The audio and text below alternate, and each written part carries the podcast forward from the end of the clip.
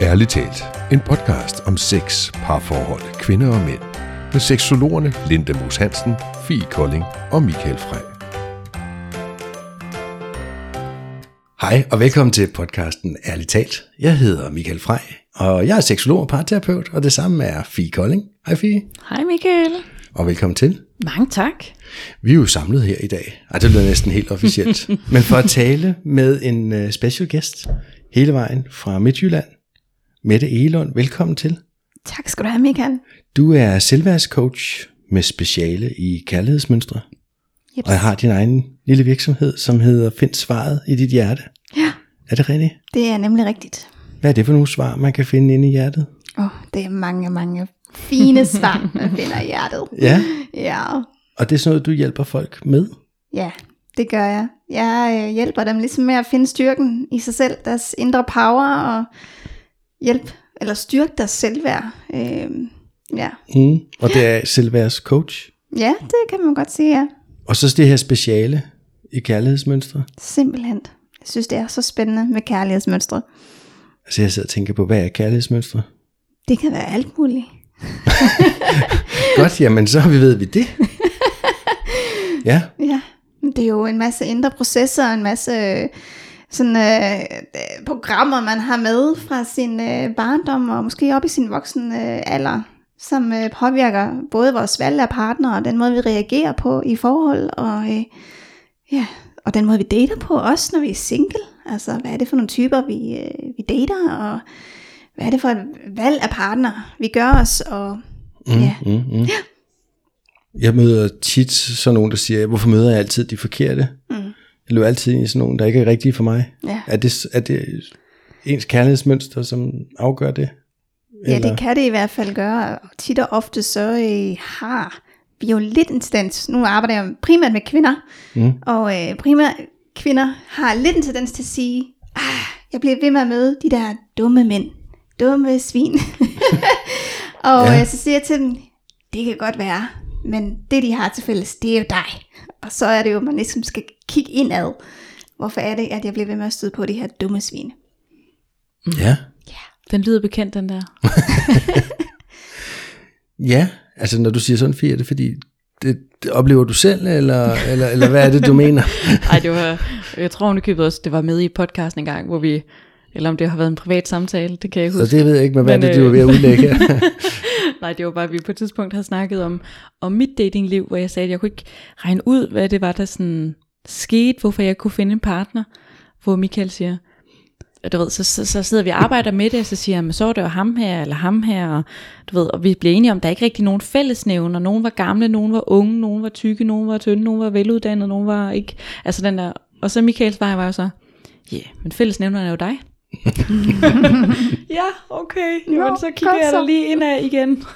Præcis. så det var lige sådan en, øh, en flashback, du lige gav Ja, til Michaels kommentar tidligere sådan. på året. Ja, altså, jeg plejer faktisk at sige, at det ikke handler om, øh, hvordan de ser ud, øh, hvilken uddannelse de har, og øh, det hele, det handler lidt om, hvad de har fået dig til at føle, som er det, der går igen. Altså forladthedsfølelsen, eller afvisningen, eller, eller hvad det kan være, det er det, der går igen. Det er ikke så meget alt andet udenom. Fordi vi så er det derfor, at du siger, jamen jeg har prøvet at vælge en anden type, og alligevel, ikke? så er det bare den samme følelse, man, man sidder med. Mm. Ja, det er jo det. Hvad, hvad fik dig ind på, på sporet omkring at blive selvværdscoach og få speciale i kærlighedsmønstre? Ja, men hvis vi går tilbage til, hvad var det, december 2016, hvis jeg husker helt rigtigt, der øh, blev jeg skilt fra min mand, som jeg øh, var sammen med i 10 år, og gift i de fem, og vi havde to børn sammen. Og så skulle jeg pludselig i et alder af 33 år være alenemor, singlemor. Hmm. Og det var en stor livsomvæltning.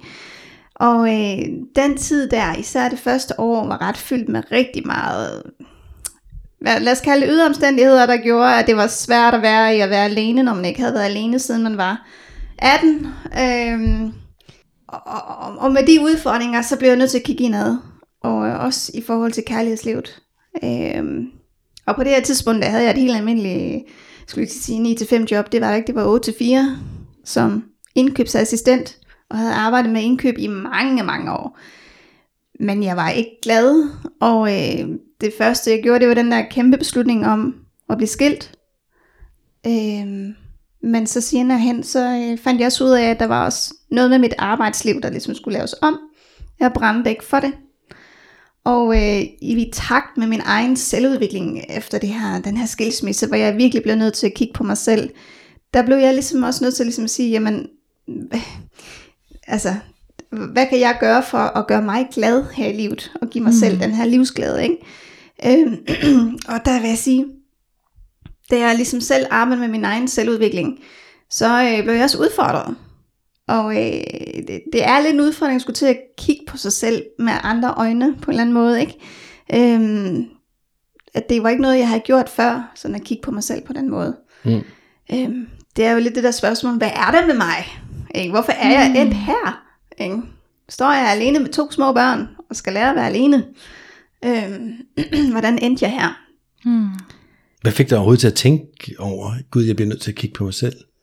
Jamen, det var jo fordi, at så skulle jeg dele med ud og date, og det var jo bare, woohoo, total frihed, og øh, det var jo lidt det, der var i mit hoved på det her tidspunkt. Mm. Men så brændte jeg jo nallerne nogle gange, mm. og tænkte, hvordan kan det være blevet så svært at finde kærligheden 10 år efter? Mm. Og, øh, og så var det, jeg ligesom selv stødte på andre, der også arbejdede med kærlighedsmønstre, og så øh, fandt jeg ud af, at øh, der er nogle fællesnævner, og som vi snakkede om før, det er en selv, tit og ofte. Mm. Det er i hvert fald det eneste sted, hvor vi ligesom kan gøre noget. Vi kan jo ikke rigtig gøre noget ved øh, og, og de mænd, vi møder, eller kvinder for den sags skyld, altså de partner, vi kommer til at være sammen med. Men det, vi kan gøre og kontrollere, det er jo os selv. Ja. Eller kontrollere, det er også et forkert ord, men altså arbejde med sig selv. Mm. Ikke? Ja. Så det startede du på? Det gjorde jeg nemlig. Og i den forbindelse, så tog jeg nogle online uddannelser, ja. hvor det krævede, at man skulle have nogle øvekaniner. Åh oh, gud, og jeg havde aldrig arbejdet sådan rigtigt. Jo, jeg har arbejdet med mennesker, du ved, men ikke på den her måde med selvudvikling, med følelser. Og uh, det var jo et stort ansvar, når andre mennesker lægger deres blødende hjerte i ens hænder, og man skal hjælpe dem på vej. Men jeg sad bare med en fantastisk følelse bagefter og tænkte, hell yes, det er det her, jeg skal. Og det var først der, jeg fandt mit livsformål, og det er simpelthen at hjælpe andre med noget af det, jeg selv har bøvlet med. Ja. ja. Og det er jo nogle gange også nemmere at dele ud af erfaringer, når man har nogle. Ja, og man brænder for det, ja. at man, der er mm. interesse i det, øh, i selve emnet, hvis man kan sige det sådan. Ikke? Altså, det, det, der var, det var bare ingen tvivl om, at jeg brændte så meget for det her med kærlighed og selvværd. Ja. Jeg synes, din historie minder skræmmende meget om min egen, ja. hvor jeg er efter ja, min sidste skilsmisse. Nu har jeg så haft nogle stykker, men det var ja, det sidste. øhm, jo fik startet på seksologuddannelsen hos Johan Ørting af sådan urensagelige årsager, så endte jeg derinde og, og lavede jo noget helt andet før, og har ikke fortrudt det en, en dag siden, at jeg kom ind i den nye verden. Og jeg genkender meget det der med den glæde, man selv kan få ud af at hjælpe andre mennesker. Ja, så giver det pludselig mening, det man laver. Jeg fandt ud af, at den gav mig noget mere, end at sidde og lave IT-løsninger for, for virksomheder. Det hjælper jo også nogen i en eller anden forstand, men det var da bestemt ikke på samme måde. Nej, det gav ikke den samme følelse når bagefter, vel? Altså, Nej. Jo, jeg kunne godt sidde og være rigtig glad for, at jeg havde øh, øh, glædet nogen, at de har fået deres sofa, eller hvad jeg nu lige sad og... ja, ja, ja, præcis. Altså, ja. Øh, men, men den der med, at ej, du har været med til at forandre mit liv, øh, ikke? Altså, det var fuldstændig fantastisk. Ja, det er fedt. Det er fed ja. følelse. Det er det. Så det er det, du gør nu? Ja, simpelthen. Ja. Og du siger, at det er mest kvinder, du taler med? Ja, det er det. Det er det. Og det er jo fordi, det er, den, det er jo det, jeg, mit eget udgangspunkt, det er det, jeg nemmest kan både kommunikere ud fra og har erfaring med. Øh, men jeg har lavet en del samarbejder, der er blandt dig, Michael. Nå. Øh, faktisk. og øh, dating coaches, der var mænd, som hjælper mænd, øh, simpelthen fordi det er så fedt at kunne øh, på en eller anden måde udveksle øh, erfaringer og inspiration. Øh, altså, hvad, hvad er det mænd tænker, og hvad er det kvinder tænker? For jeg ved, at øh, mange mænd, de tænker det også, jeg forstår dem ikke. og, øh, og det er det jo mange af mine kvinder, der også spørger, jeg forstår ikke mænd. Vel, altså, så hvad er det, han siger, når han ikke sender et hjerte afsted i min sms? Eller hvad så, når jeg ikke hører fra min hel dag? Hvad betyder det så? Eller Ja. Men, altså, jeg har kvindelige klienter, som direkte har sagt, at de har valgt en mandlig terapeut, fordi de gerne vil høre, hvad en mand ja. tænker. Ja. Har du oplevet det samme, bare modsat? For, kommer der nogle mænd til dig, som, jeg synes som ofte, gerne vil... Der, ja, jeg synes faktisk ofte, at der er mænd, der, der vil henvende sig, og så bliver de helt skuffet over, at jeg så siger, ja, men det gør jeg ikke rigtig i. Øh, og så henviser jeg dem selvfølgelig til nogen, jeg kender, der er dygtige, som arbejder. Som kan hjælpe med det? det ja, okay. Ja, for der er jo både kvinder og mænd, der hjælper mænd med ja, ja, problematikker. Ja, så. Ja. Vi oplever du også det? Så, øh, altså jeg vil sige, er der mænd, der kommer for at lære, hvad kvinder tænker? Det ja. det, ja. ja. Ja. Altså sådan, og det giver jo på, altså både, øh, skal man sige, højder og lavt og smalt og bredt. Altså det kan jo alt fra sådan, øh, ja, hvordan fungerer kvinder, og hvad, hvad vil de gerne have seksuelt, til sådan en, hvordan snakker man med kvinder, til, jamen, synes de, jeg er svag, hvis jeg siger det her, eller altså den, hvornår jeg er sårbar, hvornår jeg er svag, og altså sådan, og så er der jo dem, som skal man sige, kommer i par, hvor manden ikke forstår sin kone, og sådan, hallo, givet du oversæt? ja, det er jo det der med, at øh, er det kvinder, der er fra øh, Venus, og mænd, der er fra Mars, eller er det omvendt? Det er det i hvert fald nogen, der siger. Ja. Hvad er det, han hedder? John Gray? Ja, er det ikke det? Det var altså ikke så længe siden, jeg startede på den. Nej, altså jeg synes, jeg kan huske, at jeg læste den bog, så tænkte jeg, gud, den burde alle mennesker læse, eller ja. alle i parforhold burde læse den bog. Ja, ja præcis. Den giver i hvert fald super, super god mening. Ja, det gør den. Men når det så er sagt, kan man sige, du siger, så det var lidt din egen historie omkring at blive skilt. Ja, sådan Blive single mor. Ja. Skulle finde en ny vej i livet. Mm. Der gjorde, at du kom i gang med det her. Og jeg ved, du pynser på at skrive en bog om det. Jeps. Og ja. hvad skal der være i den bog? Jamen, den bog, det, den kommer helt klart til at både have nogle af mine personlige erfaringer, men også helt klart mine faglige øh, refleksioner efterfølgende. Fordi det første år, hvor jeg var alene, der, der, altså der, der var jeg i gang med min egen selvudvikling, men der tog jeg ikke nogen uddannelser. Det var først senere. Mm. Og øh, jeg har jo lært enormt meget siden. Og øh, jeg, altså, jeg, jeg har en, øh, jeg er på en uddannelse nu her øh, ved, ved Astrid Mellin, hvis I kender hende, og hun sagde, med det, det at blive selvstændig, det er en gratis genvej til selvudvikling. Og det må man sige, altså det er jo altså, virkelig øh, en livsopvalgning også bare at blive selvstændig. Så der er jo sket enormt meget på, nu er det snart seks år. En ting er at blive skilt, det skulle jeg lige igennem først, og lære at være alene. Øh, men så, og så også blive selvstændig, og så på den måde også lære enormt meget om mig selv i den forbindelse. Hmm. Og, og jeg vil sige, at det første år, det kommer jeg til at, der kommer jeg netop til at beskrive de udfordringer, jeg mødte øh, som var sådan lidt, altså jeg ved ikke hvorfor de dumpede ned i mit liv på det her tidspunkt, men øh, det var jo lige fra øh, en, øh, en skriftlig advarsel fra mit arbejde, og det var en underretning, en anonym underretning for kommunen, altså på en gang. To flytninger på et år, et dødsfald i familien, og øh, jamen, det var bare, jeg, plejer at kalde det, det var mit, altså, et kriseår, ikke? Altså, mm. hvor man virkelig skal lære at være stærk alene. Jeg har jo mm. altid haft nogen at læne mig op ad i næsten 15 år. Og inden da, der var hjemme, boede jeg jo hjemme med mine forældre, så jeg har altid haft nogen at læne mig op af. Mm. Det havde jeg ikke der. Så der lærer man virkelig at gå indad og finde ud af, jamen, hvad, hvad er der af redskaber og værktøjer til, at jeg kan stå stærkt i det her, fordi så kan man sidde og tænke, jeg kunne da godt have lagt mig ned og bare have været helt vildt ked af det, og totalt offer, eller blive depressiv, eller ryge ud i noget misbrug, eller du ved, det man hører om, som gør, når livet bliver svært. Men jeg havde to små børn. Mm. Og det var mit stærkeste why på det her tidspunkt. Hvad skal jeg gøre, for at jeg kan være stærk for mine børn? Fordi de skal have en mor. Mm. Fint nok, de har en far, men de skal satme også have en mor. Og det var derfor, jeg tænkte, jeg bliver nødt til at, og ligesom bare at blive stærk i det her. Ikke? Og det krævede faktisk, at jeg blev nødt til at være sårbar. Jeg plejer at sige, at sårbarhed det er en styrke. Mm. Det er den eneste måde, du kan hjælpe dig selv og lade andre hjælpe dig på, det er at være sårbar. Og for nogen, hvis vi så nu skal komme lidt ind omkring skygger, så er det der mange, der har, især kvinder, der måske har skygger på øh, egoisme. Men der er også nogen, der har øh, skygge på svaghed. At være svag. Og for dem kan det være at være sårbar. Mm. Jeg har da oplevet kvinder, der har tænkt, ej, men nu synes jeg godt nok, du gør enlige møder til ofre. Det er de altså ikke. bare fordi de er sårbare, det gør dem faktisk utrolig stærke. Ja. Jeg synes nogle gange, enlige møder godt kan have en tendens til, nu snakker jeg ud fra min egen erfaring, og dem jeg snakker med, som er tit og ofte enlige møder, at de skal overkompensere deres rolle som mor. Fordi ellers så kommer nogen efter dem, hvis man kan sige det sådan. Mm. Øhm, der er jo tit morpoliti, og jeg oplevede jo blandt andet ved at få en anonym underretning, at det, det kan være barsk. Mm. Øhm, så, så på den måde, så, så lærer man, eller jeg lærte i hvert fald, hvordan jeg ligesom kunne gøre mig stærk i det. Samtidig med, at jeg var sårbar.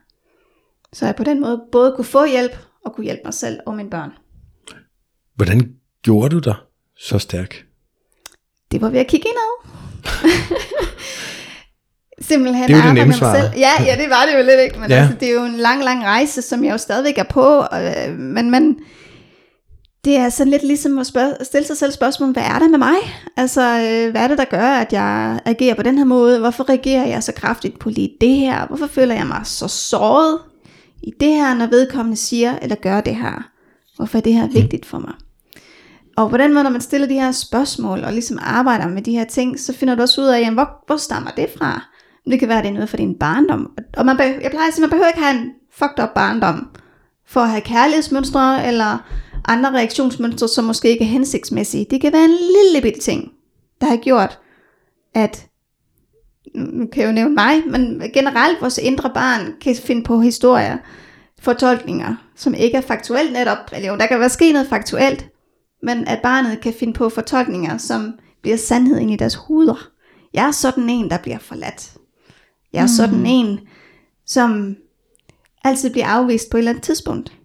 Eller måske, jeg er sådan en, der bliver svigtet i mit liv. Jeg er sådan en, folk forlader. Og med det selvbillede, så bliver det en selvopfyldende profeti. Mm. Og med den indsigt, så begyndte jeg jo ligesom at finde ud af, ah, så det er mit selvbillede, jeg skal ændre. Så kan man sidde og tænke, er det nu? Kan man godt det? Det kan man godt. Er det for personligt at spørge, hvad var dit selvbillede på det tidspunkt? Ja, det har jo ændret sig med tiden. Det er sådan noget, der ændrer sig lidt. Det, det er lidt flydende, men på det tidspunkt, hvor jeg blev alene, der tror jeg, at jeg havde et selvbillede af, jamen jeg er sådan en, der skal kæmpe. Mm. Men jeg var også stolt af det. Det var med stolthed. Jeg er sådan en, der kæmper. Jeg er sådan en, der skal være stærk. Jeg klarer mig. Men det gør så også bare, at livet byder på ting, der skal gøre dig stærk.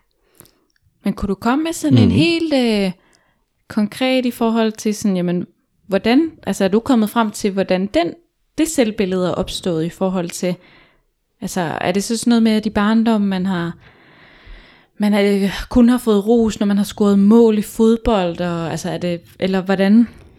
Man kan sagtens lave skyggearbejde, det er også noget, der jeg har lavet med mig selv. Men jeg vil så sige også, at der er også nogle sådan grundlæggende ting, nogle oplevelser, man måske har haft i sine teenageår, eller for mit vedkommende, har jeg for eksempel oplevet, at, øh, at skulle være til en bisættelse hver evig eneste år i min teenageår. Øhm, så jeg finder, fandt hurtigt ud af, okay, folk er her sgu ikke for evigt. Vel? Altså, de mm. kan, de, der kan ske noget i morgen, og så er de væk. Og øhm, der tror jeg bare, jeg, jeg fandt den her sådan total ydmyg øh, taknemmelighedsfølelse frem. Men det gjorde også, at jeg altid skabte et rum i mit hjerte på den her, jamen jeg kommer til at miste. Hmm. Det var sådan lidt den, jeg gik med. Jeg kommer til at miste.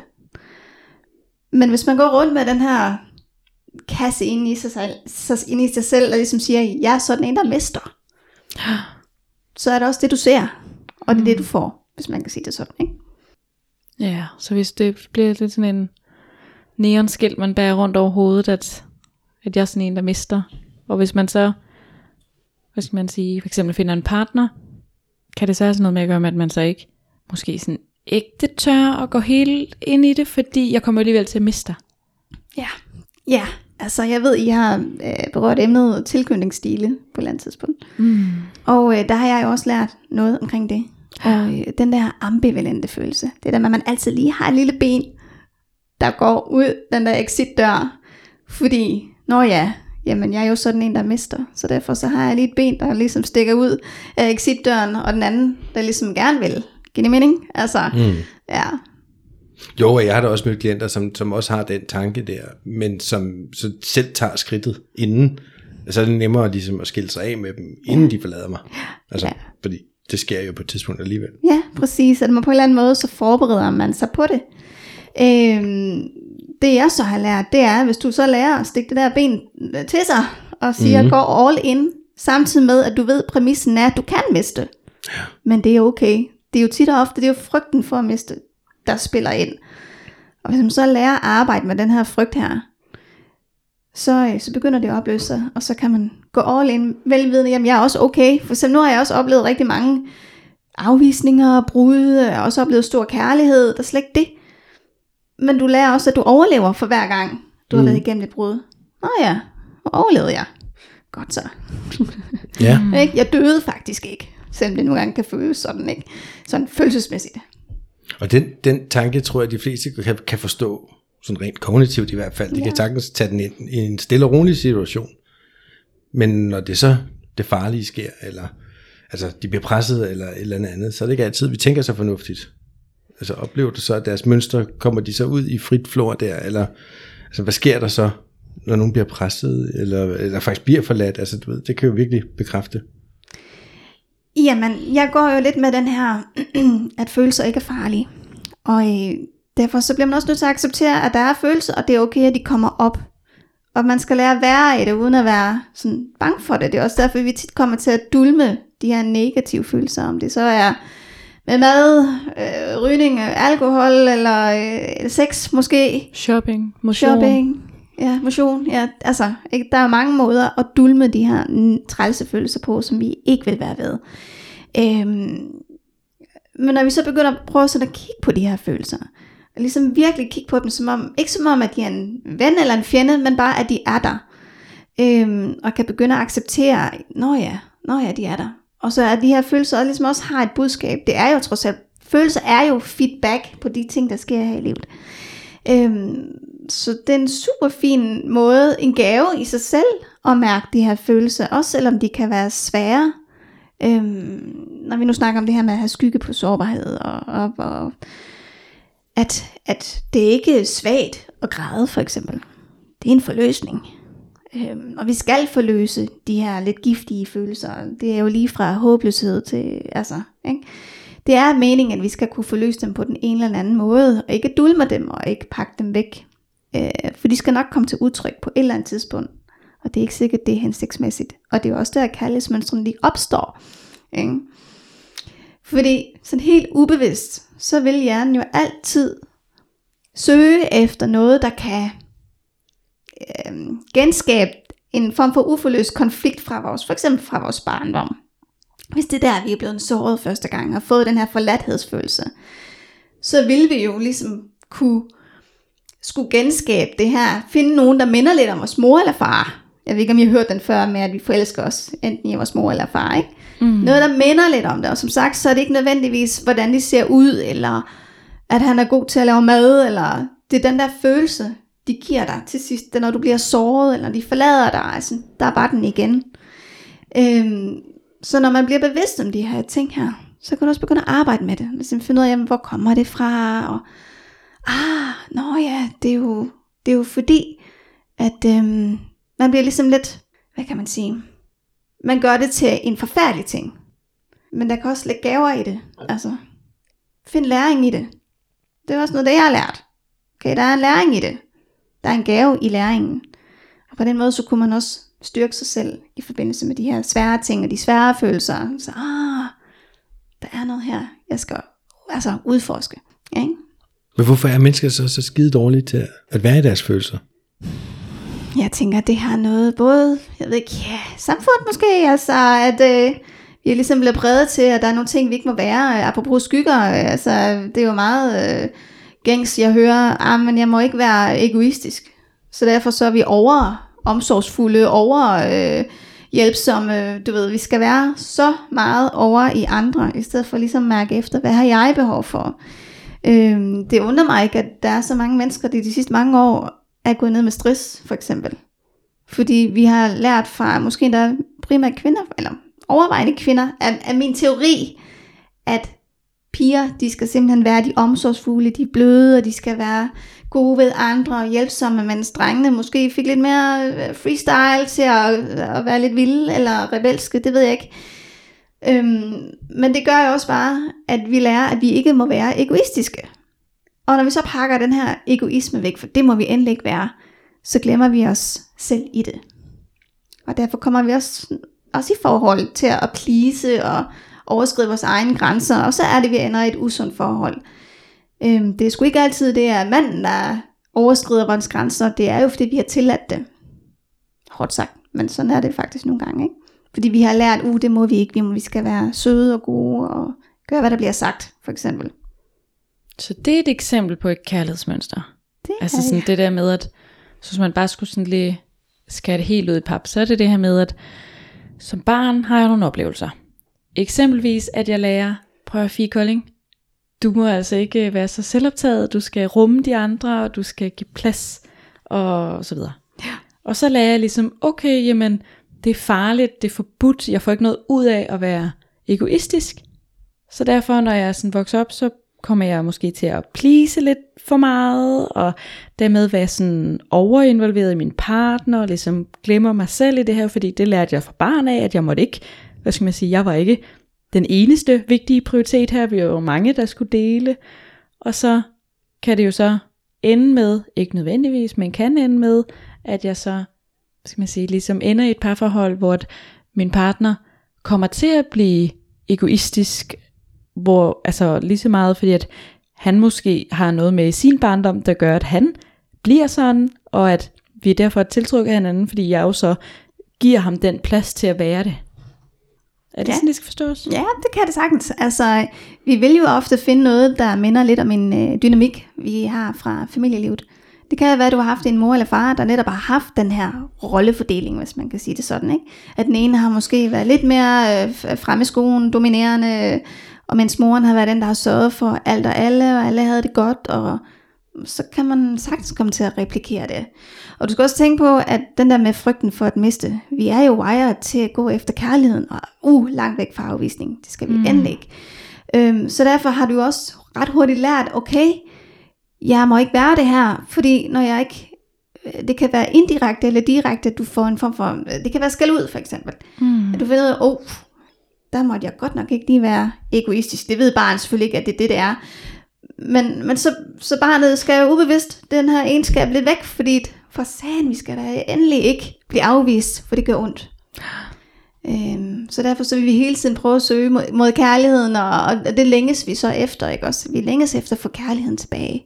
Og hvis man så har oplevet for eksempel øh, øh, følelsesmæssige øh, svingninger i forhold til øh, tilstedeværelsen af kærlighed af en af sine forældre, det kan, det kan være begge, men så kan man godt ubevidst komme til at replikere det i sit forhold. Ikke? Hvis man har haft en, øh, en far, der var meget fraværende, så vil man også måske også opleve den følelse, den, det fravær gav en igen i et forhold. Og det kan for nogen faktisk være en tryghed.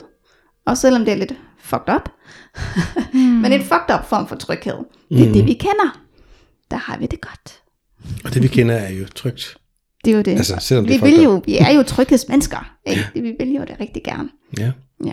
Ja, så vi er jo, det er jo det, hvad skal man sige, måske sådan lidt at sige, at vi er jo vanedyr. Altså sådan, så det der, hvis jeg er vant til, at det er utrygt, men så er det det, der er trygt, fordi det er det, jeg kender. Præcis. Altså sådan, så det der med, at det er fordi, jeg er vant til at være i det her, og selvom at det er fucked up eller utrygt, men altså, at... Ja. Der er en tryghed altså, i utrygheden, kan man præcis. sige. Ikke? Det er jo et, et fastlåst behov, som man på en eller anden måde bliver ved med at skal have opfyldt. Øh, både enten bevidst eller ubevidst. Det afhænger jo af, hvor meget man har arbejdet med sig selv. Ikke? Men at hvis man begynder, og det er noget, der hjælper med, det er jo netop at opdage, hvorfor er det, at jeg bliver ved med at være i et forhold, hvor jeg rent faktisk er utryg. Mm. Og så kan man sådan kigge lidt på, nå, det skulle da fordi, at sådan havde jeg det også som barn, eller hvad det kan være, ikke? Ja. Men hvad gør man så derfra? Så har jeg så indset, du ved, jeg ligesom, måske har jeg været hos dig et par gange og sådan noget, så har jeg ligesom blevet, begyndt at indse, okay, der er de her mønstre. Altså sådan, jeg kan se den, jeg kan se, hvordan det udspringer fra min barndom i forhold til mine forældre, og det, det begynder sådan at give mening. Mm. Så det vil sige, at bevidstheden er ankommet. Ja. Men hvad så derfra? Så snart du har din bevidsthed om det, så kan du også begynde at ændre på det. Hvis du forestiller dig, at du har kørt af den her motorvej i mange år, og den er jo mm. kun blevet til en motorvej, fordi du har kørt på den så mange gange.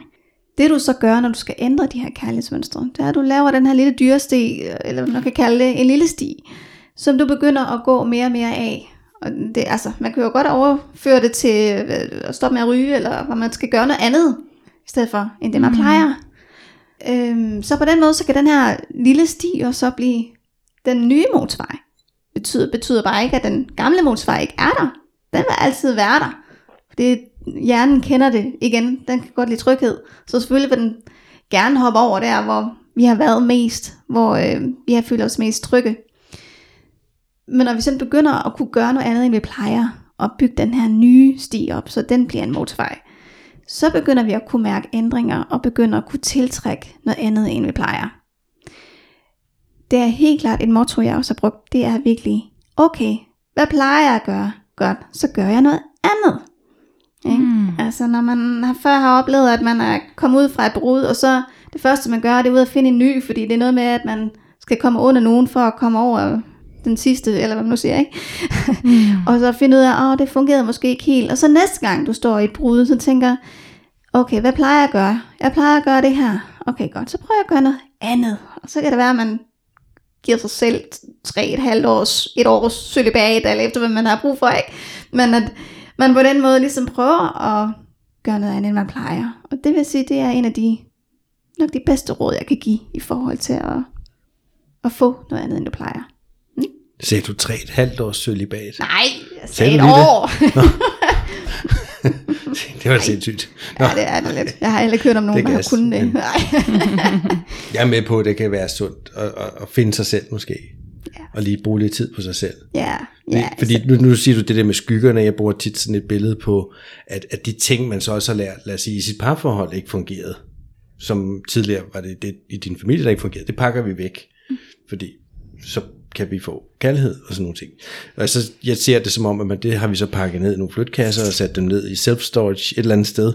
Og det er ret sundt lige måske at have tiden til at rende ned og hente de der kasser og få pakket ud og få se, gud, den, gud der er min uh, selvtillid, og gud der er min egoisme. Ja. Nå, altså lige få, få taget det på igen for at se, ja. passer det stadigvæk? Ja. Eller, ja, ja. giver det mening? Ja, ja men fuldstændig, det gør det da. Øh, altså ligesom at få stillet sig spørgsmål, hvem er jeg nu? Fordi vi er jo ikke den samme, som vi var for 5-10 år siden. Vi udvikler os hele tiden, forhåbentlig. Øhm, øh, så, så derfor er det altid vigtigt lige at kunne se, jamen, hvor er jeg henne i det her? Øh, lige mærke sig selv, især når vi nu har snakket om det her med at være over i andre og plise, og altså lige, lige mærke efter, hvad har jeg egentlig behov for, og hvad drømmer jeg om? Ikke? Altså, det var noget af de spørgsmål, jeg stillede mig selv, da jeg blev gift. Det var, hvad vil jeg her i livet? Øh, jeg blev ret hurtigt kastet ud i det her med, at du skal finde et arbejde, og du skal, du skal have en god uddannelse, og, og når du har fundet det arbejde, så skal du have fundet den her partner, og så, når, så skal I gerne have, være blevet gift, og så skal I have et hus, og så skal I have børn, gerne to. Ikke? Det er jo lidt det, vi bliver sådan lidt præget til. Og det fik jeg også. Men var jeg glad? Nej, jo, ja, jo, jo, jeg har selvfølgelig haft øh, glædelige oplevelser, men det var bare som om, der var sådan en eller anden form for længsel ind i mig, at der var noget mere, jeg skulle. Jeg vidste bare ikke lige, hvad det var. Jeg har mm. aldrig helt vidst, hvad jeg ville have i livet, før for fem år siden. Så i en alder af, hvad, 33, så fandt jeg egentlig mit, øh, min hylde i livet. Og det, ja. ja det, er det først der, du helt seriøst begynder at overveje, hvad, hvad gør mig glad? Ja. For for indtil da har det så været, lad os sige, families forventninger og samfundets yeah. normer og forventninger. Jeg tænkte, hvad det, det, det ligesom bare har drevet det. Ja. Ja. Ja, og så mødte jeg sådan, søgte jeg lidt tilfældigt ind i, øh, i dem, jeg nu lige endte med at komme i forhold med. Ikke sådan tænke nærmere over, tænkte bare, nå, jamen så okay, så er jeg i forhold. Godt så. Uden egentlig at spørge mig selv, jamen, er det det, jeg har brug for lige nu? Så når du kigger på dine klienters historier, er det så noget, der går igen det her hos mange?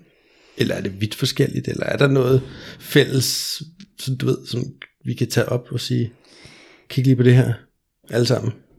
Jeg synes, at noget af det, der går igen, som jeg kan, selv kan genkende, øh, det er den der, øh, han var ikke ligesom jeg troede.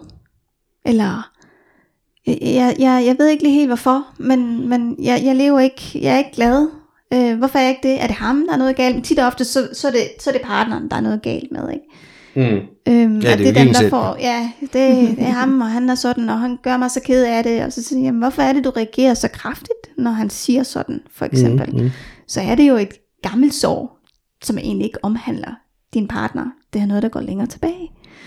det er jo interessant at kigge på, jamen, hvad er det for en gammel sår, der bliver rippet op hver gang. Så man på den her måde også kan måske kan rumme mere, mm, altså ikke at de skal gå i og, og gå på kompromis med sig selv, eller noget, men ligesom at man ikke, når jeg plejer at sige, hvordan takler du en afvisning, når du er på datingmarkedet? Jamen det er jo at blive okay med følelsen. Nå, åh ja, grund til at jeg bliver lidt ked af det nu, det er jo selvfølgelig fordi, det er en, en gammel følelse, jeg kender fra før. Mm. Øhm, og ligesom at lære at kunne være i det, og være god ved sig selv, når det sker. Altså så lidt det jeg sådan hører dig sige, det er jo meget det her sådan at, at bryde mønstrene. Ja, det er det. Altså hvad kan man sige, der er jo den kære Albert Einstein. Han var jo en meget klog mand på mange måder, også på selvudvikling faktisk. Mm. Hvor han jo har et af sine meget sådan kendte citater, som jo havde noget i retning af, at definitionen på sindssyge er at gøre det samme igen og igen, og forvente et andet resultat. ja. Altså det er jo lidt Præcis. det vi siger her, Ja, altså den ja, der med, ja. at jamen, hvis jeg ikke ændrer noget, men forventer at finde en anden mand, eller finde et parforhold, jeg kan blive i, eller omvendt, hvis jeg så er single, og jeg bliver ved med at gøre det samme og det samme, og forventer at finde en kæreste, jamen, altså, det er jo så Einsteins definition på sindssyge. altså, Ja. den der sådan, altså, ja så er der er nogen, dum. så er der nogen, der mener, det er forelskelsen, der er sindssyg, og det, ja, det er så en anden snak, ikke? Det er der nogen, der mener. Ja. Ja. Men Ja. det der med sådan at, altså, når det bliver fremlagt på den der måde, synes jeg jo altså, at det er jo sådan åbenlyst. Ja. Altså at gøre det samme og det samme igen og igen, men forvente et andet resultat. Mm. Det er jo at sætte to puslespil sammen, der ikke passer sammen, eller? Altså, ja. For den tror jeg, at de fleste mennesker forstår. Ja, ja. I alle mulige jo- andre sammenhænge. præcis. Men jeg er ikke sikker på, at de fleste har brugt den på sig selv, og på deres dårlige mønstre, eller på deres dårlige parforhold, eller hvad ved jeg. Det tror jeg ikke. Ja, jeg tror heller ikke, der er så mange, der ved, at, øh, eller det er mit egen bud, men jeg tror ikke, der er mange, der ved, at det er underbevidstheden, der jo virkelig styrer rigtig mange af de valg, vi tager her i livet. Øh, jeg mener, nu det skifter lidt, men øh, jeg mener, det er 95 procent af, af underbevidstheden, der rent faktisk øh, styrer lidt den måde, vi agerer på i livet, og de valg, vi tager. Øhm, og så er der det andet, det sidste 5%, det er det, vi gerne vil have i livet, det er det, vi drømmer om, det er det, vi længes efter, men vi forstår simpelthen ikke, hvorfor vi ikke får det opfyldt. men det er jo fordi, der er noget, der ligger underliggende som bare autopilot. Ikke? Vaner, det er jo det der. Ja. Det er vaner, og det er også altså, det, det, den viden, vi har, og vi har læret, og som vi kan genkalde og bruge, og så det, vi tænker os til, at vi gerne vil, og så videre. Det sidder jo to forskellige steder i hjernen, og jeg tænker bare, at hvis det er blevet så meget autopilot, at vi ikke engang skal have det frem til pandelapperne for at overveje, om det giver mening eller ej for os, så kører den jo bare afsted med os. Og det, det er lidt det, jeg hører i virkeligheden. ja, ja. Men det måske sker. kan vel sådan sammenlignes lidt med, at jeg jo heller ikke tænker over, hvordan jeg går på toilettet. Altså jeg bare Nej, det har man jo ikke behov for. låser døren og sætter mig ned, og altså, sådan, du ved, altså det er jo bare på autopilot. Ja. Og hvad skal man sige? Og det er jo så det der, hvis jeg, det ved jeg ikke, dårligt eksempel kommer lige her, det er lige det eneste, jeg kommer på, men altså hvis jeg tænker, at jeg vil gerne at stå op og tisse, men jeg altid sætter mig ned, så lærer jeg jo aldrig at stå op og tisse. Nej. Altså, så skal jeg jo rejse mig op og tisse i stedet ja. for. Altså jeg vil jo ikke bare lære det ved at, at sætte mig ned igen, og igen og igen. Og i næste episode kan I høre resultatet af Fifis forsøg med at stå op og tisse. Nej, Interessant. eller noget. Man kan jo få sådan en, øh, en lady cup. Ja, det kan man jo. Men, Det kan være, jeg skal have sådan en. jeg synes, det var et godt eksempel. Jeg synes, det var et godt Ja, eksempel. det er jo fint, en fin måde at sige det på. Jeg plejer altid at kalde det den der, eller sige det der der med, du sidder og æder chips, men du vil gerne tabe dig. Ikke? Altså, okay, nå ja, det tænkte jeg ikke lige over. Jeg kom bare til det, det er bare det, jeg plejer at gøre. Ikke? Altså, Mm, mm, mm. og, og, og, der, hvor vi skal starte, det er jo at blive bevidst om det ubevidste. Det er jo den eneste måde, vi kan...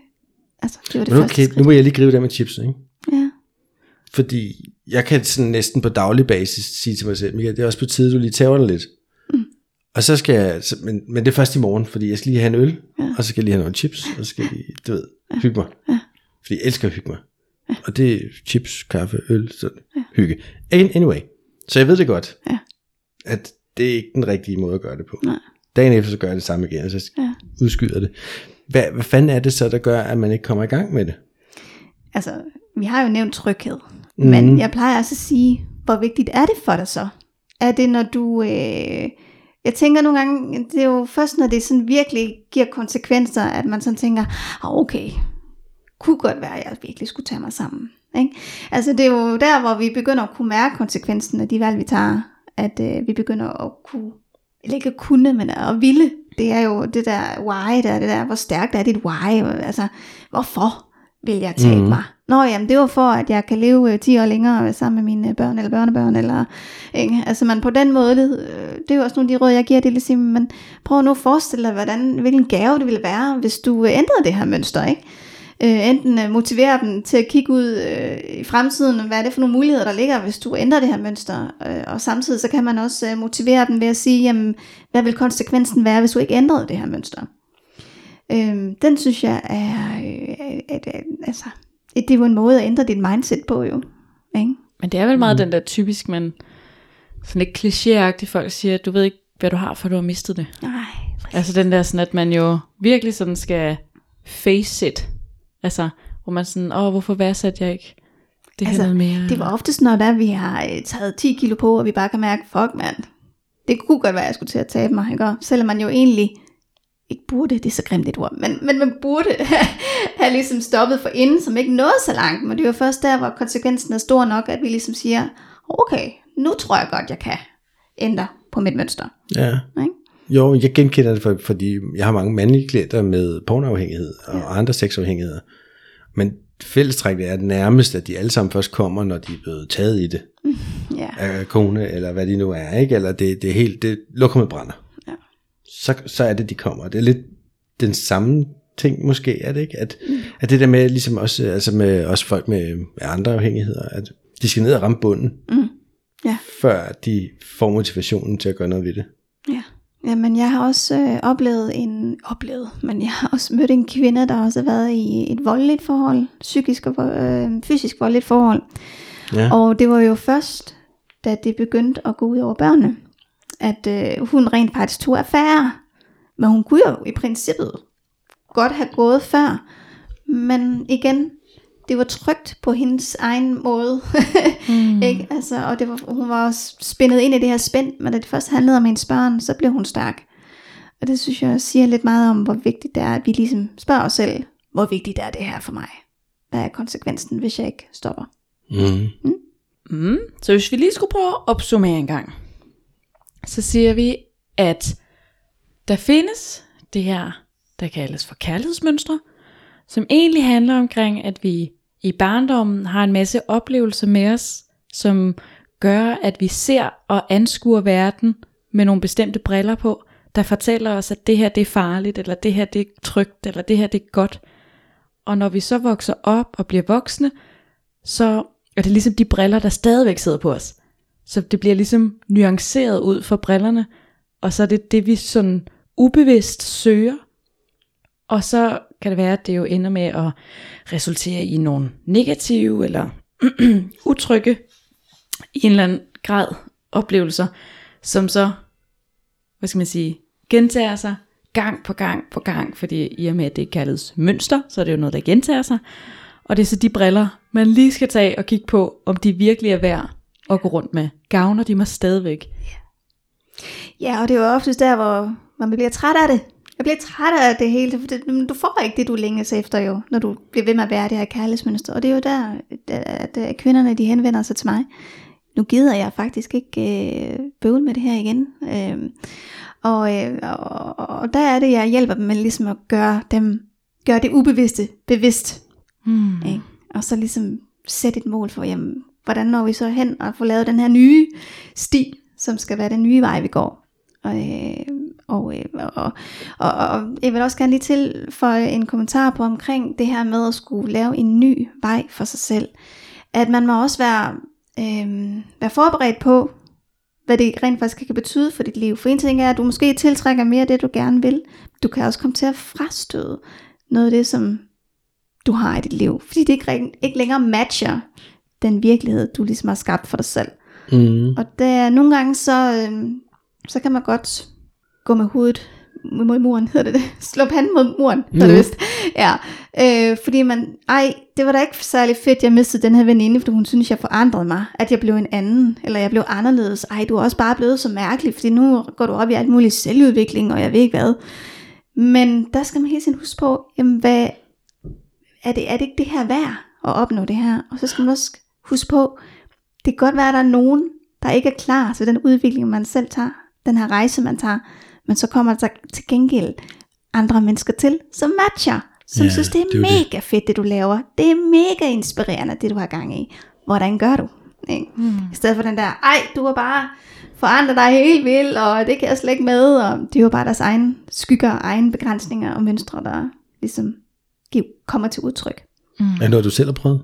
Ja da, Mm. det er ikke de samme veninder, øh, øh, altså, som jeg har, jo, jeg har rigtig mange af de gamle veninder med mig, fordi de er simpelthen så fantastiske og rummelige i forvejen, og elsker ud selvudvikling også selv, øh, men, øh, men der er også veninder, der er hoppet af vejen, vejen hertil. Øh, men det har været en naturlig proces, synes jeg. Altså, der har ikke været noget drama omkring det. Det er bare sådan, nå jamen, det er bare røget lidt ud i sandet. Men der er bare nogen, der oplever, for eksempel familien, der virkelig under sig. Øh, enten så bliver de sådan fornærmet, eller sådan lidt, ej, hvad sker der med dig, jeg kan ikke lide det.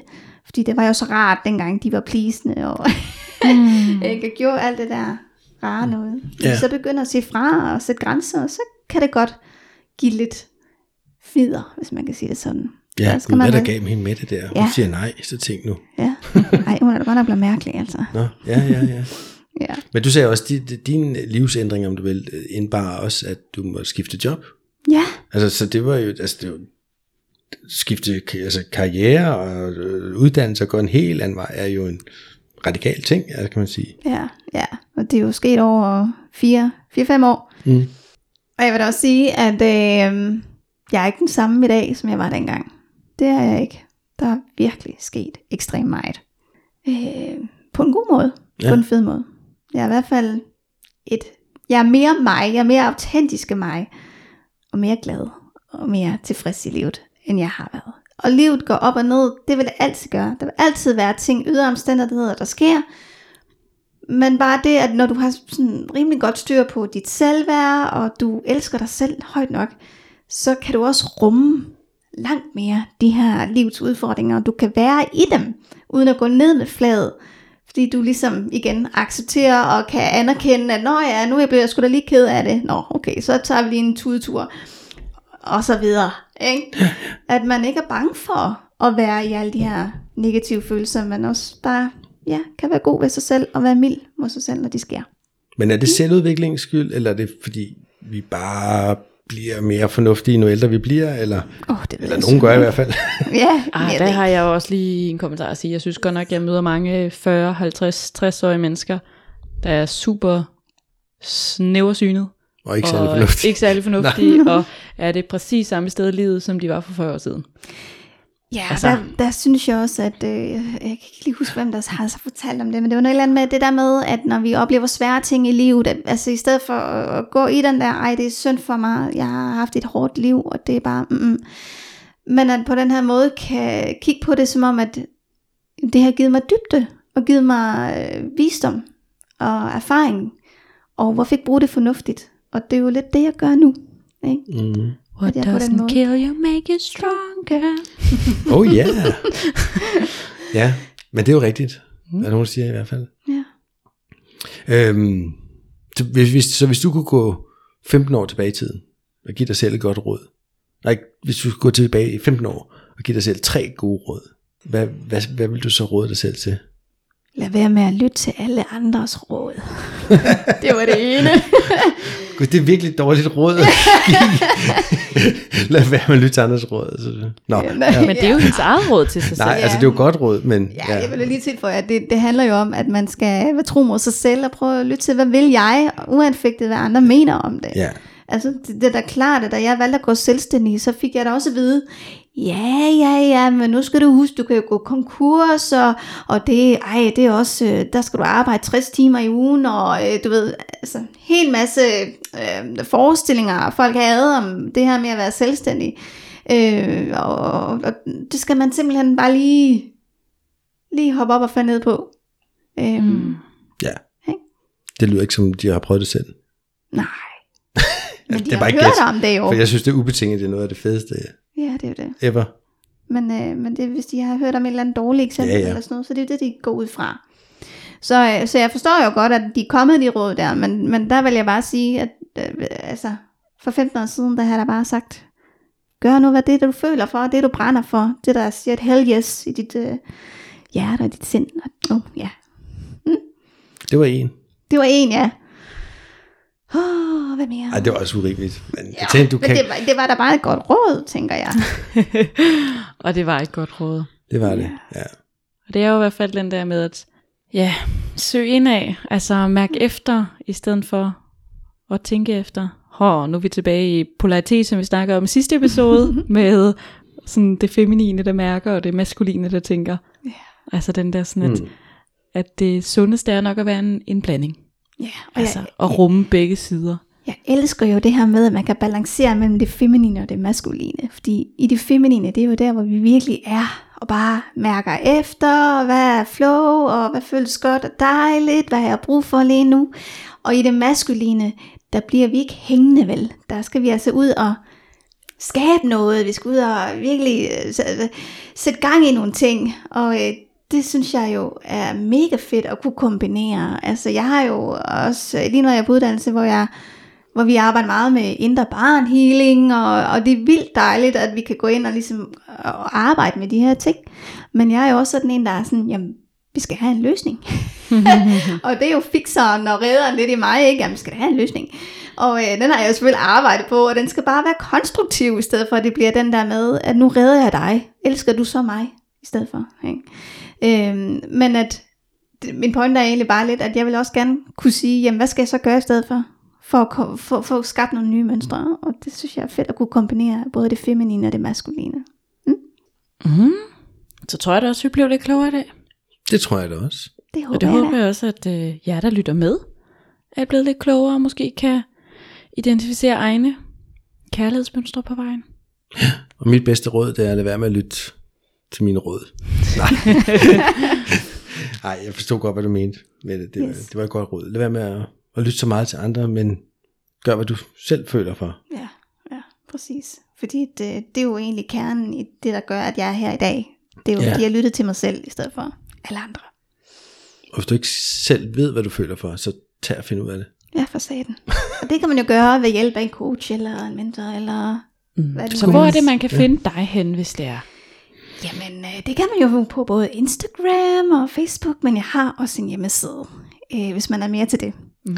Øh, skal jeg sige min hjemmeside? Ja, kom, ja. kom med den. Jamen, uh, www.mette-elon.dk Den er til at huske. Mm. mette-elon.dk Og er det både sådan, øh, fordi nu er du jo fra Jylland, ja.